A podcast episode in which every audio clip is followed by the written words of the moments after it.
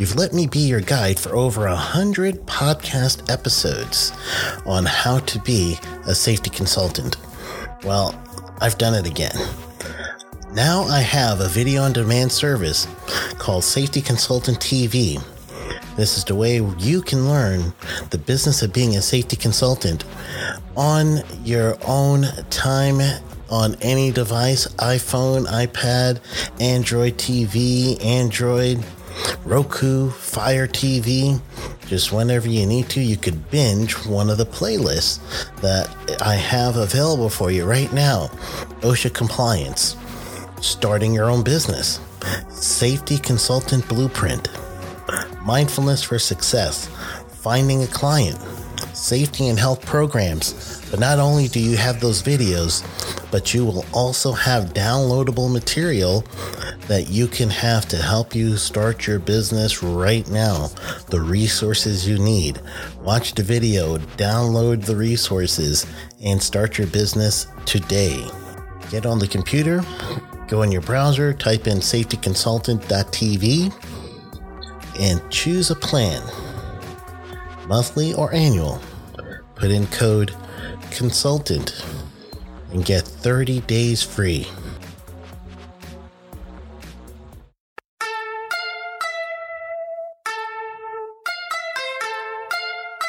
This episode is powered by Safety FM.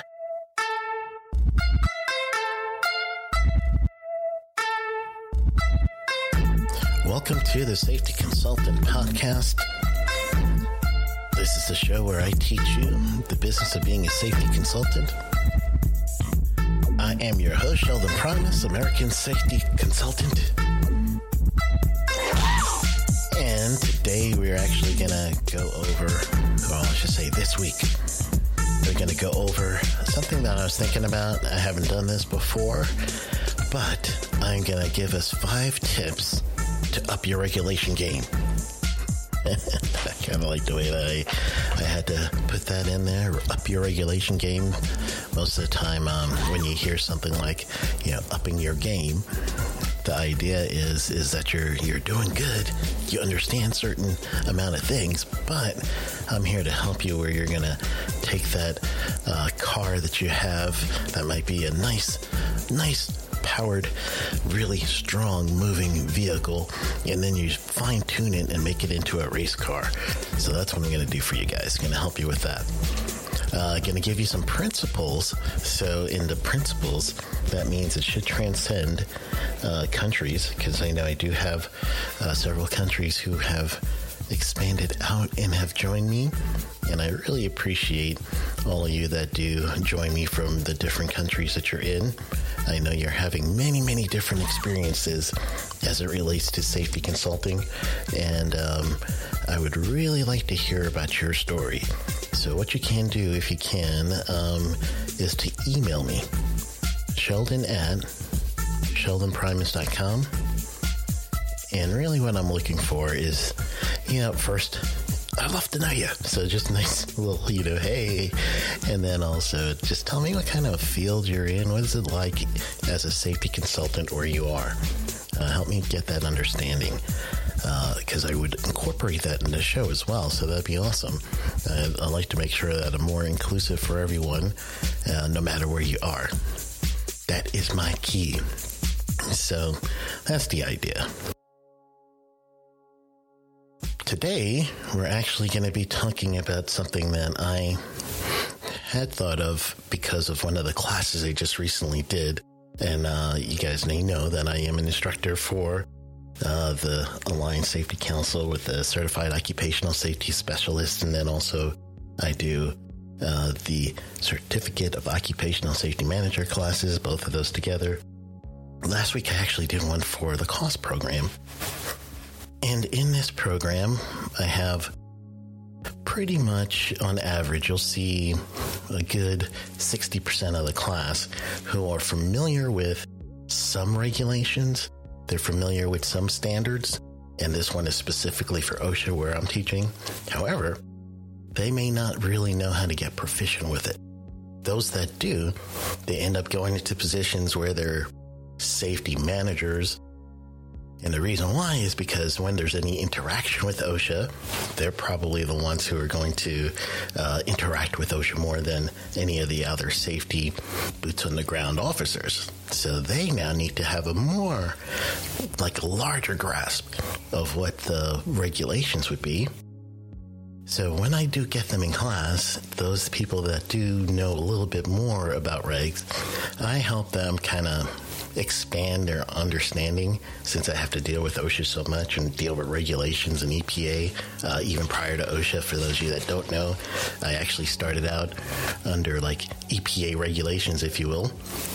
And for the U.S., that's an Environmental Protection Agency when I used to work in the wastewater field. So my regulator primarily was EPA for a while before I started consulting. So therefore, I kind of get a good handle on regulation, especially if there's a mitigation between uh, client mitigation and if me and my business partner Kevin have to represent them in front of a, a OSHA informal conference. We got to get our ducks in a row, right? Everybody's got to get your ducks in a row before you deal with a regulator. So this is going to help you up your game. No certain order, but they're all important. So I got these five little tips on uh, just kind of explain them for you a little. First and foremost, tip number one is know your definitions.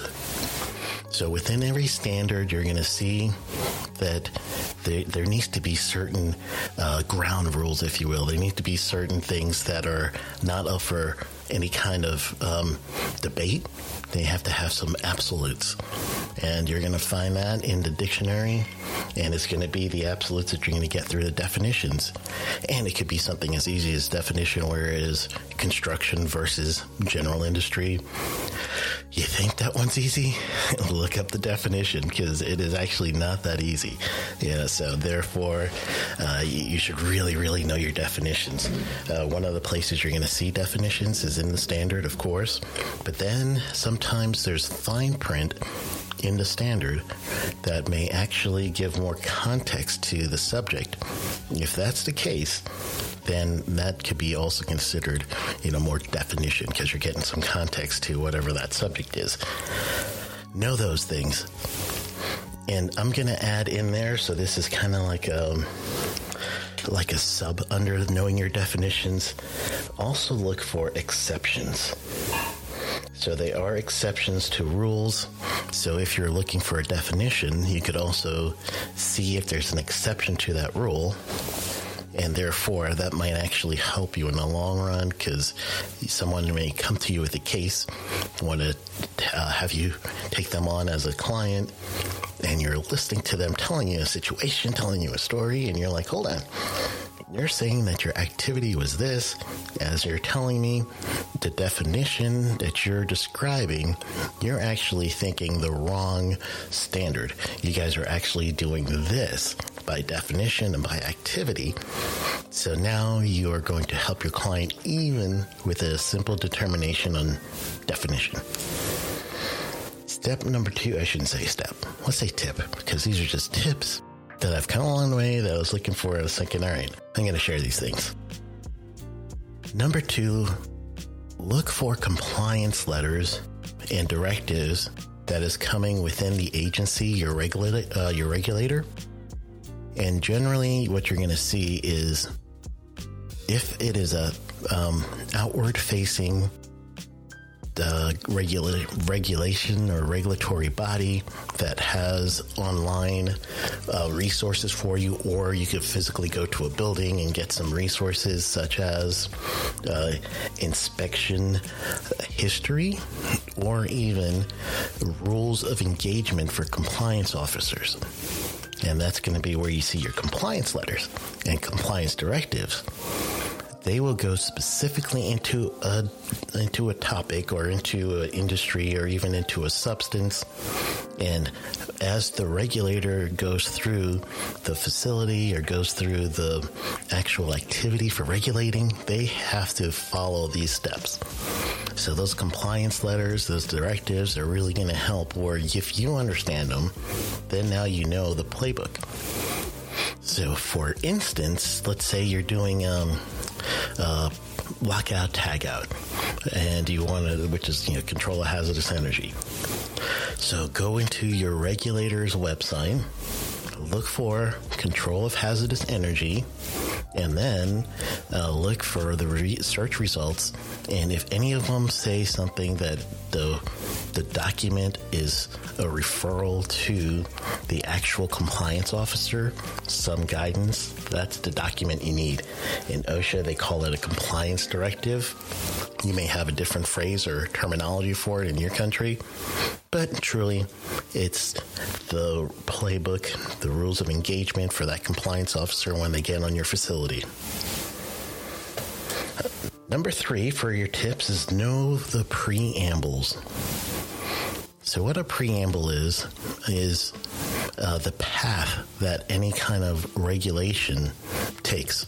So, with OSHA, there is a certain uh, nuance to how things become a law, and that's all of U.S. government. One of the nuances is did I say is? That's funny. Oh man, I get to turn around so easily. It's like some little phrase happens, and then I go, I'm like, like a squirrel. My mind goes down that little hole, and right now it's just is is. Anyway, I digress. So anyway, the um, the idea would be that for when you are going to go through the the hoops and everything else, the crossing the T's and dotting the I's that it takes for a law to become a law, there must be some time for open comment period, some time to evaluate technical data, some time to talk to stakeholders. All of that gets recorded. And as that's being recorded and changes go from a proposed standard to a final standard, the process in between, all the little changes and tweaks in the standard, gets housed somewhere. And that's called the preambles in the US. There may be a different term in your country, but when you do get these, you kind of get to see a PDF printout of past interactions regarding this law. So it truly shows you the heart and the intent of the rule, and it helps you get to understand a rule better. So when you're talking to clients, when you're doing some activity, you're going to be able to, to steer people right because you know the actual rules and the intent. Those are preambles. Number four is practical.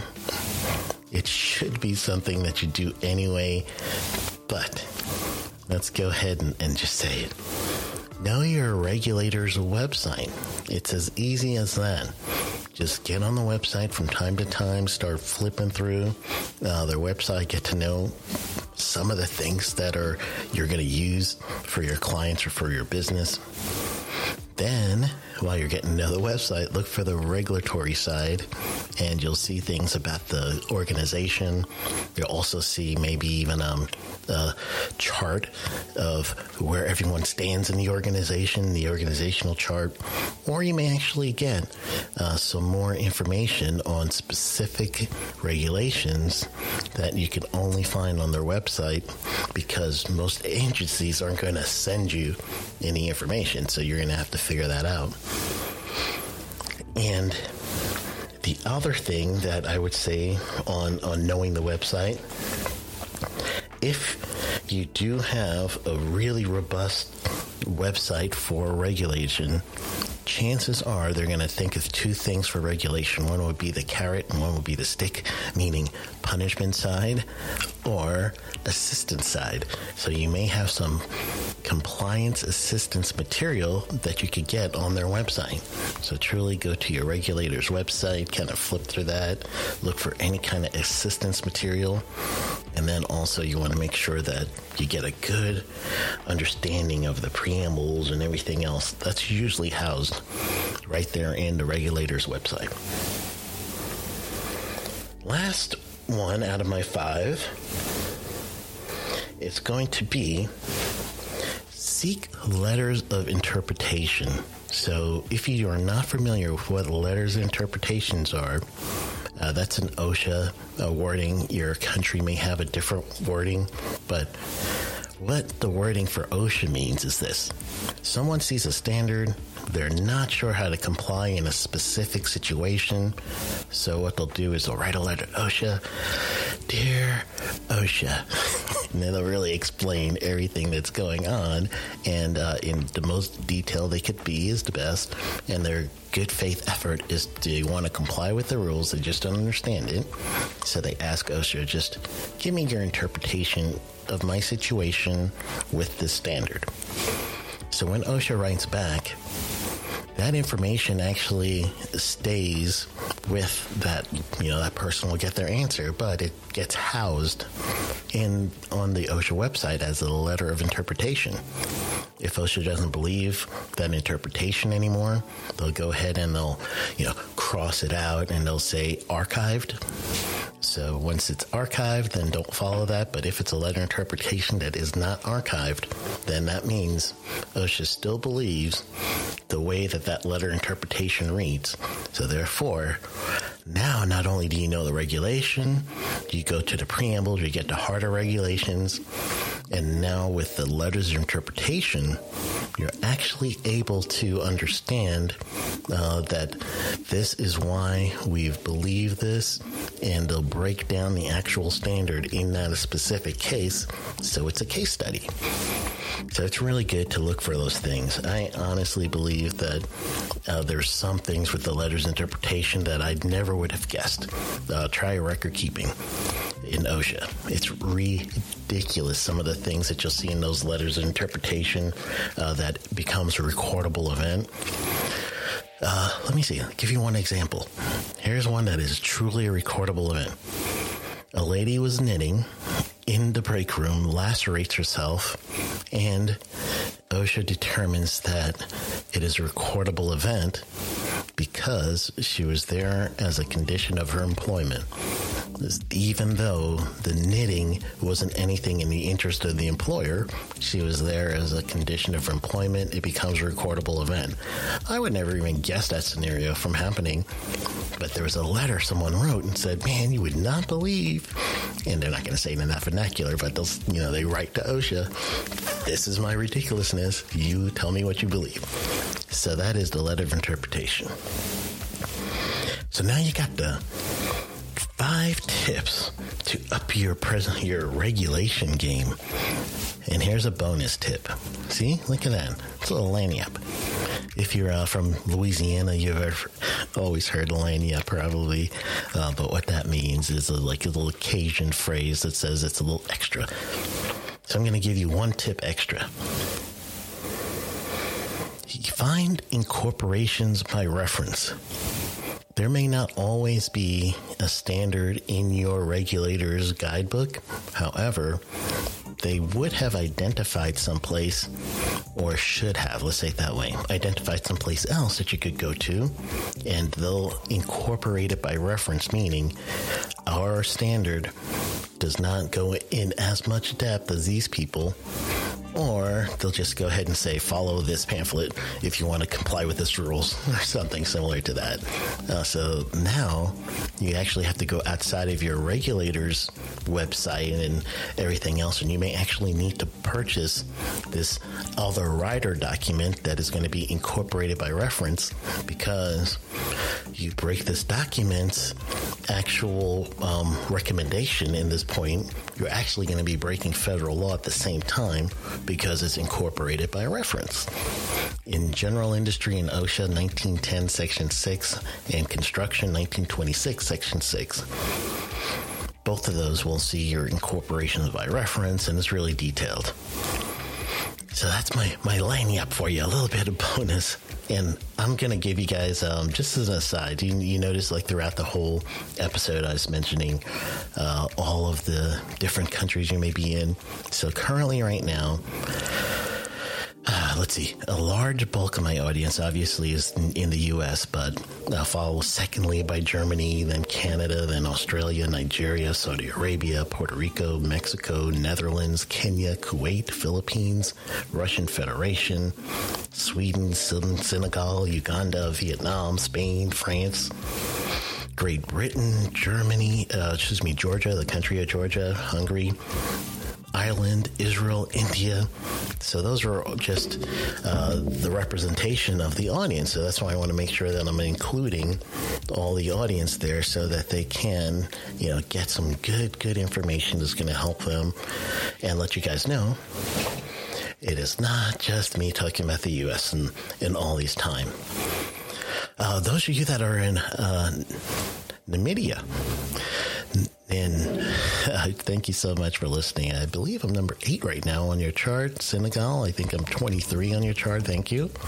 Uh, Saudi Arabia, I am at 62 on your chart under the government section.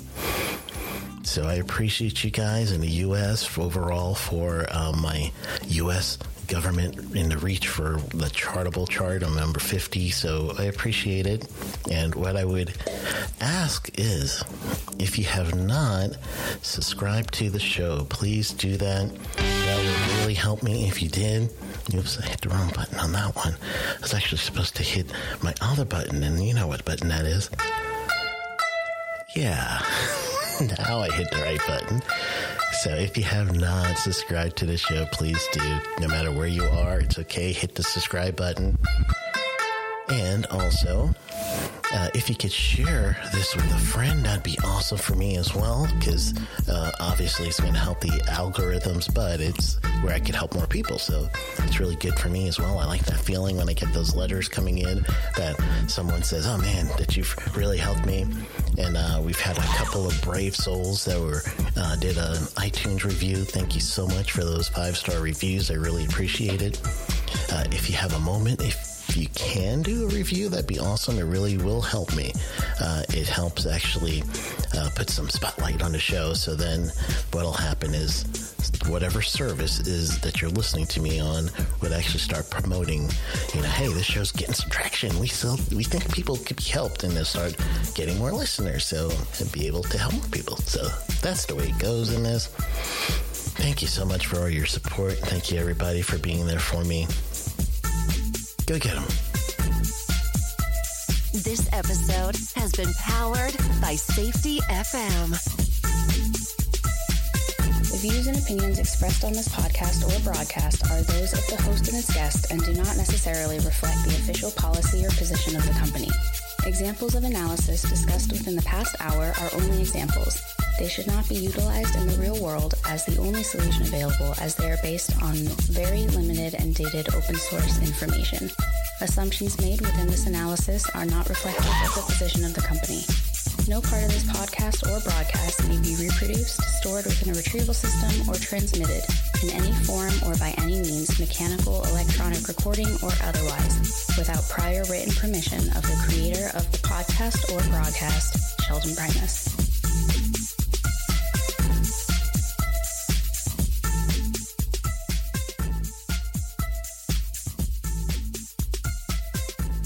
Have you heard of Safety Consultant TV? Well, I'm going to tell you about it. The Safety Consultant TV is a subscription based video on demand service that will help you learn the business of being a safety consultant at the convenience of your own home. This is where you have video lessons in playlist format, and you will also be able to download material that is going to help you with your safety consulting business today. You could sign up for it at safetyconsultant.tv and watch it on your iPhone, your iPad, Apple TV, Android, Android TV, Roku, and Fire TV. So go right now to safetyconsultant.tv and sign up today.